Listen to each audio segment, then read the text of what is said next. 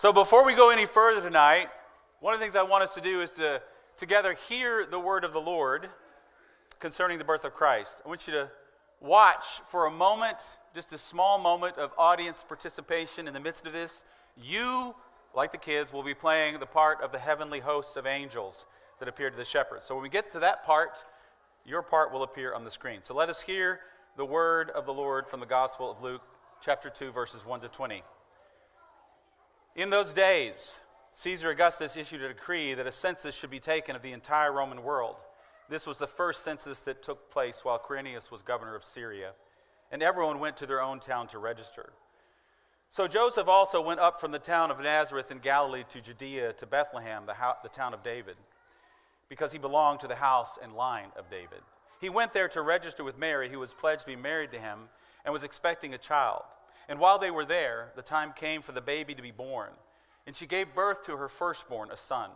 She wrapped him in cloths and placed him in a manger, because there was no guest room available for them. And there were shepherds living out in the fields nearby, keeping watch over their flocks at night. An angel of the Lord appeared to them, and the glory of the Lord shone around them, and they were terrified. But the angel said to them, Do not be afraid. I bring you good news that will cause great joy for all the people. Today, in the town of David, a Savior has been born to you. He is the Messiah, the Lord. This will be a sign to you. You will find a baby wrapped in cloths and lying in a manger. Suddenly, a great company of the heavenly host appeared with the angel, praising God and saying,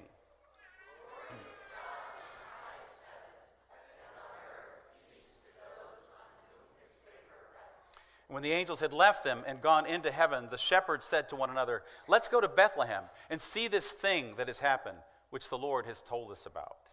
So they hurried off and found Mary and Joseph and the baby, who was lying in the manger. When they had seen him, they spread the word concerning what had been told them about this child. And all who heard it were amazed at what the shepherds told them. But Mary treasured all these, up all these things and pondered them in her heart. The shepherds returned, glorifying God and praising God for all the things they had heard and seen, which were just as they had been told. This is the word of the Lord. Angels are rather prominent in the Christmas story, aren't they? We've already encountered them in story and song several times this evening. It is an angel who appears to Zechariah to tell him that he and his wife Elizabeth, in their old age, will have a son. John the Baptist. It is an angel who appears to Mary to, to announce to her that God has her in his plan to birth the Messiah into the world. It is an angel who comes to Joseph in a dream and convinces him to take Mary as his wife, even though she is expecting a child and the neighbors will talk. And it is an angel and then a host of angels who appear to the shepherds on the night of Jesus' birth to announce the good news that will cause a great joy for all the people. Even today, angels decorate our lawns right next to Mickey and Minnie Mouse, who seem to be a bit more ubiquitous this year than in years past, at least to me. We use angels as ornaments, and many of us top our Christmas trees with angels. Now, not everyone uses angels on their Christmas trees. Some use stars, which is also fitting. Others are, shall we say, more creative. You can look at that tree and know everything you need to know about that person. That's one of my personal favorites. But then this starts happening. A complete tree made into Darth. You put the head on there, and all the rest just falls into place. Here's my personal favorite from a tree from someone in our congregation.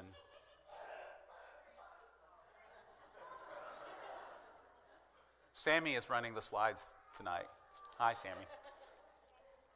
All this causes me to ask when exactly did Star Wars become a Christmas thing? But the reason angels are so traditional a choice for tree toppers is because of the passage we just read. They are the ones who announce the good news of the birth of a Savior to the lowly shepherds. The shepherds stand in for all of us. Now, what you may not have realized is the word angel comes from a Greek word, angelos, a, me- a word that means message or news. In fact, the Greek word for good news or good tidings in our reading that we just read contains within it the word angel. The word for good news is the Greek word is euangelion, euangelion, then you can see we can find it in the word evangelism. We find the word angel in the middle of the word evangelism. To evangelize, then, is simply to bring the good news about Jesus to others. It is the word that is used in Luke chapter 2 to describe what the angels did in the passage. They evangelized the shepherds with good news of great joy. Today, in the town of David, a Savior has been born to you. He is the Messiah, the Lord. In the book of John, the good news about Christ coming to the world is told differently. John doesn't go into the birth narrative as do the Gospels of Matthew and Luke. John pulls the camera way back to a wide angle view of the cosmos. He introduces us to someone called the Word, by which he means the second person of the Trinity. John 1, verses 1 to 4, and then skipping down to verse 14. In the beginning was the Word, and the Word was with God, and the Word was God. So you can hear already this person, the Word, was with God, but was also God. He was with God in the beginning. Through him, all things were made. Without him, nothing was made that has been made. In him was life, and that life was the light of all mankind. The light shines in the darkness, and the darkness has not overcome it. Skipping down to verse 14. The Word became flesh and made his dwelling among us. We have seen his glory, the glory of the one and only Son, who came from the Father, full of grace and truth. The Word, God in Christ, became one of us.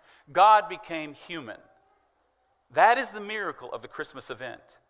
The good news of great joy is that a Savior has been born to us, and He has come to us as one of us. And the fancy theological word for this, as some of you may know, is incarnation which means God's enfleshment among us as, as one of us, as a human being. Jesus comes to us as one who knows what it's like to be a human being and to suffer. He comes to us as one who knows what it means to dwell on an imperfect planet amid among imperfect people, as one who knows what it feels like to be opposed, to be oppressed by wicked and unjust people, as one who knows what it's like to be tempted to sin in every way that we are tempted and yet did not sin. As one who can now demonstrate and teach us how to live our lives as God intended us to live them from the beginning. As one who, by his death, his resurrection, and his ascension, and by the sending forth of his Holy Spirit, now frees us from our sin and empowers us to live a better way the way of Jesus, the way of love, love of God, and love of neighbor. God is with us. We are not in this alone, or at least we do not have to be in this alone. As the writer of the book of Hebrews tells us, in Christ Jesus, the Son of God, we have a high priest who can sympathize with us in our weaknesses. And we can now approach God's throne of grace with confidence so that we may receive mercy and find grace to help us in our time of need. Christmas, at the heart of it all, is a profound, cosmos shaping reality that has the power to truly transform us, to truly help us if we are open. All of the other stuff we attach to this season, from gift giving to inflatable Mickey and Minnie on our lawns to Star Wars to Elf on a Shelf, it's all fine and fun and really doesn't bother me at all. There were years in the past when it did. It just doesn't bother me like it used to because I've come to realize that at the center of it all, whether everyone knows it or not, at the center of all is, is the good news of great joy that a Savior has been born to us. That is where all of it gets its start. It is His birth. The coming of God into the world is one of us that is the catalyst that has caused all of it. Those parts of Christmas that are clearly tied to the birth of Jesus, and those parts that seem to have nothing to do with Jesus. All of it is caused by the birth of Jesus, God with us long ago in Bethlehem. And whether we know it or not, whether we celebrate it or not, whether we even believe it or not, that reality continues to impact the world in which we live. Sometimes that reality is bold and very visible, sometimes it's subtle and almost invisible. At the center of it all, there is there was an explosion, but not an explosion of violence, not an explosion of noise and fire and heat, Rather, a detonation of wonder and grace and goodness set off more than 2,000 years ago in a manger. And from there, it rippled outward like a spiritual shockwave. First to shepherds, then about two years later to the Magi. And it has continued to ripple outward all this time, right through our New Testaments, right through church history, up to this present moment and beyond. And yes, as it ripples out further and further, sometimes the true meaning of the event can be hidden, it can be covered over or even forgotten. But that truth still manages to pop up and make itself known from time to time. Just a couple of weeks ago, for example, I was watching the Guardians of the Galaxy holiday special on Disney Plus. In all of its 41 minute runtime, nothing in that special suggested the birth of the Savior or God becoming flesh and blood, except for one brief scene. Thanks to Pastor Chuck, who in his wizardry was able to find this for me.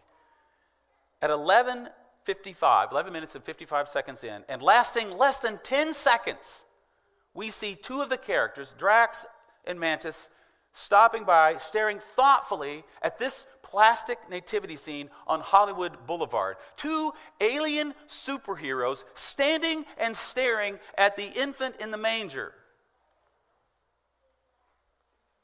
The look on their faces is one of puzzlement, perhaps a bit of wonder. It lasts less than 10 seconds, but I will take it. In the midst of a holiday special that had nothing really to do with the birth of Christ, the birth of Christ pops up for a few seconds of sacredness and wonder. And as it does, and I only noticed this today as I was kind of reviewing things, either intentionally or by happy coincidence, the English indie rock band The Wombats sing a song, and they're right at the point in the song where they're asking the question Is this Christmas? Is this Christmas? Now, the truth is, that scene was perhaps more obvious and noticeable than was the actual birth of Christ in the ancient world. For that explosion of grace was barely visible at the time. Only a handful of people saw it, witnessed it. Either way, amid all the clutter of the holiday and all the things that seemingly have nothing to do with him, Jesus still manages to make himself known. Perhaps this Christmas season might be one of those times for some of you. One of those times when you can see beyond the outward ripples of the celebration to the core event. Maybe you have seen or you will see something you've not seen before, something that points to God in Christ, the good news of great joy that caused the angels to sing and the shepherds to rejoice and the magi to worship. If that is you, then I invite you either to join us tomorrow in worship for part two of this message, or in the new year as we continue to explore these ripple effects of the coming of Christ in the world each Sunday morning and beyond. So, wherever you are in your relationship to faith, in your relationship to Christ, in your relationship to Christmas, my prayer is that along the way, you too will find the grace to sing, a reason to rejoice, and the humility to worship the Christ whose entrance into the world we celebrate tonight and tomorrow morning. Amen.